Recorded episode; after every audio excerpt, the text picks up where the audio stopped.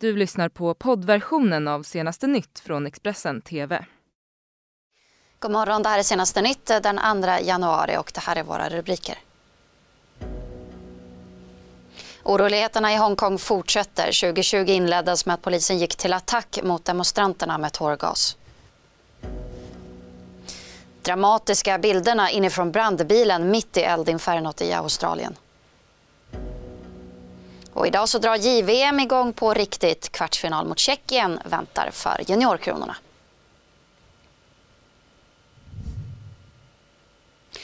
Men vi leder i Stockholm. Återigen så har en ung kvinna blivit våldtagen. Det var under nyårsdagen som en kvinna i 18-årsåldern våldtogs på en toalett på en hamburgerrestaurang i Täby centrum. Polisen uppger att de fick in larmet vid 19-tiden och att kvinnan ska ha blivit utsatt för en fullbordad våldtäkt och behövde uppsöka sjukvård. En yngre man greps under natten söder om stan och han är nu misstänkt för våldtäkt. Det mesta är bortstädat från platsen där den tragiska bilolyckan där 3 personer omkom inträffade. Men hos Jesper som såg sina 2 kompisar dö i bilen så finns minnena alltid kvar. Det var på natten mellan juldagen och annandagen som den svåra trafikolyckan inträffade på länsväg 127 strax utanför Sävsjö. I den Audi A4 där 16-årige Jesper åkte fanns sammanlagt 4 personer. 2 av de 4 kompisarna, en 22-åring och en 17-åring, omkom i den våldsamma frontalkrocken med en annan personbil.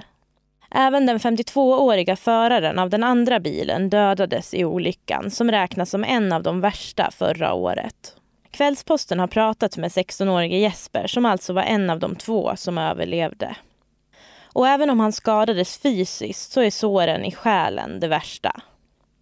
Jesper berättar att hans bästa kompis satt i baksätet och han insåg att kompisen var bortom räddning. Och Jesper berättar att han hörde honom dra sina sista andetag. I nuläget är det okänt vad som orsakade olyckan. Tills vidare finns 3 rubriceringar. Grovt vållande till annans död, grovt vållande till kroppsskada och grov vårdslöshet i trafik. Ingen person har delgivits misstanke om brott. En kvinna utsattes för en misshandel i en fjällstuga i Sälen under nyårsdagen, där rapporterar DT. Det var vid 21-tiden igår kväll som kvinnan ska ha tvingats ut ur stugan utan skor. Polis kallades till platsen och kunde gripa en man som misstänks nu för våld i nära relation. Mannen fördes till polisstationen i Mora där man kommer att hålla förhör. Det här säger Kenneth Johannesson, vakthavande befäl vid polisen. Kvinnan ska ha klarat sig utan fysiska skador. En kvinna i Örnsköldsvik utsattes också för en misstänkt misshandel. Det var vid midnatt som polisen kallades till Husum där man kunde gripa en man i 30-årsåldern. Den misstänkta mannen fick följa med till polisstationen i Örnsköldsvik där nu förhör väntar med mannen. Vi går utrikes. De våldsamma protesterna utanför USAs ambassad i Bagdad började ju på nyårsafton. Men under gårdagen så kom rapporter om att demonstranterna dragit sig tillbaka. De här bilderna visar hur demonstranter lämnar entrén till USAs ambassad i Bagdad. Detta efter 2 dagars våldsamma protester. Protesterna är en reaktion på den USA-stödda koalitionens flygattacker i Irak och Syrien. Flyganfallen skedde efter att USA anklagat Iran för att ligga bakom den attack som dödade en amerikansk medborgare i helgen. Tumultet vid ambassaden började redan på nyårsafton då tusentals shia-muslimer skrek död åt USA, tände eld på ambassadens murar och slog sönder receptionen. AP beskriver händelseutvecklingen som en av de värsta attackerna mot ambassaden i närtid. På nyårsaftonen twittrade USAs president Donald Trump ett hot mot Iran där han skrev: Iran kommer att hållas fullt ansvariga för förlorade liv och skador på våra byggnader. De kommer att få betala ett mycket högt pris. Det här är ingen varning, det är ett hot. På onsdagen rapporterade AFP att demonstranterna har dragit sig tillbaka helt. Tillbakadragandet skedde på onsdags eftermiddagen efter att den iranstödda shia-milisen Rashid al-Shabi uppmanat demonstranterna att lämna byggnaden. Vi ska nu till Australien. Brandmännen de var på väg för att hjälpa till i en insats mot just de rasande bränderna när de själva hamnade mitt i Eldinfernot där den enda vägen ut var rakt igenom lågorna. The Central Coast firefighters sent south to help with the Currawan fire were caught on unsealed Hames Road near Nowra. Embers cascade down from a fire off to the left that they can't outrun. Fire's on the road already. It storms closer, the radiant heat almost unbearable. Jasper, put the blanket up. Suddenly, it's like driving through hell. This urban fire truck has no sprinkler safety system. They are beyond vulnerable. Flashover. The air so hot, everything explodes. This is life or death. They know how close they came. The cabin could have been a coffin. When we were in there, in the thick of it, we thought that this could be it. The crew managed to escape safe and sound, but it could have been so much worse. This was one of their trucks, completely destroyed. It's believed the brake lines melted and the wheels seized up. How intense were the fires? This is aluminium.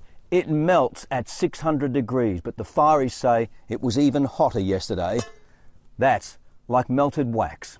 This crew forced to abandon the $700,000 fire truck, throw on breathing gear and flee. It had got to a point where it was too dangerous to remain in the vehicle. They abandoned their $700,000 pumper, threw on breathing gear and raced to that truck. It was right on my window. The side of my truck got melted. That video now has gone global, headlining America's nightly news.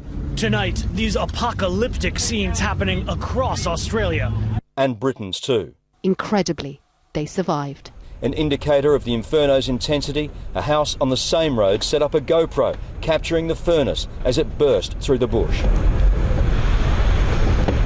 At nearby Nowra RFS, it went pitch black at midday. Those flags at half-mast for firefighter Sam McPaul, who died at Jingellic. One of three officers now killed. It could have been more.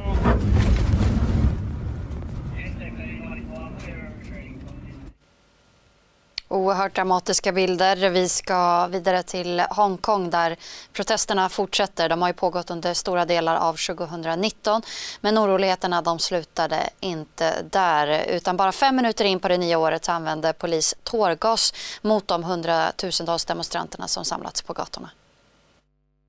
Kaos utbröt under onsdagen i Hongkong sedan polis avfyrade tårgas in i demonstrerande folksamlingar. Protesten var till en början lugn och fredlig, där stora folkmassor samlades och fyllde Hongkongs gator till bredden. Men sedan i stadsdelen Wan Chai började demonstranter spraya graffiti och slå sönder uttagsautomater. En del demonstranter ska också ha kastat bensinbomber mot polisen enligt Reuters. Polis försökte skingra folkmassorna, först med pepparspray och sedan då med tårgas. Många av demonstranterna hade skyltar med texten "Frihet kommer inte gratis" och de höll upp sina händer i luften med 5 fingrar utspärrade. Det är en gest som blivit en symbol för de 5 krav som proteströrelsen riktat mot regeringen. Under dagen greps cirka 400 personer enligt polisen, men till skillnad från flera andra demonstrationer har nyårsdagens protest fått tillstånd. Som arrangör stod organisationen Civil Human Rights Front som anordnat flera stora demonstrationer. Och enligt organisatörerna handlar det om så många som 1 miljon demonstranter som var ute på gatorna. Demonstrationerna har pågått i ett halvår och utlöstes av ett lagförslag om att personer som misstänks för brott ska kunna utlämnas från Hongkong till fastland Kina. Ett förslag som senare drogs tillbaka. Det ska nu handla om påven, och för han höll ju tal i Vatikanen under nyårsafton och så gick han ju ut för att möta det samlade folket. Men påven, han tyckte att en kvinna var lite för ivrig. Vi ska se vad som hände. Den här videon är från nyårsfirandet på Petersplatsen i Vatikanen. Påve Franciskus är på väg till den stora julkrubban på torget och möter pilgrimer som samlats. Han sträcker ut sin hand till några barn i samlingen och går sedan vidare när en kvinna drar honom tillbaka och säger någonting till honom. Men då blir det istället en arg min på påven som drar sig loss och slår till hennes hand 2 gånger. Videon på händelsen har sedan publicerats av flera medier, men före mässan på nyårsdagen så uttalade sig påven om händelsen och sa att han tappade tålamodet. Det här rapporterar nyhetsbyrån AFP. Påve Franciskus bad i ett uttalande om ursäkt för hans dåliga exempel under nyårsaftonen.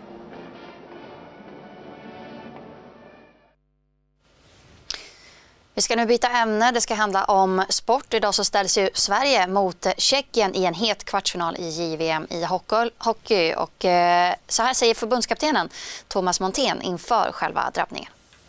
Spela vårt spel. Spela som vi gjorde mot Finland, spela som vi gjorde mot Schweiz. Spela som vi gjorde 2 perioder mot Kazakstan och 2 perioder mot Slovak. Spela med mycket speed, mycket fart. Gå på attack. Är det något som du kommer att trycka på jämfört, alltså för de som var med i fjol exempelvis, att det här får vi liksom inte återupprepa? Ingen sån. Bara positiva bilder. Bara vårat. Tjeckien har haft skador och har lite tunn trupp. Hur kan ni utnyttja det?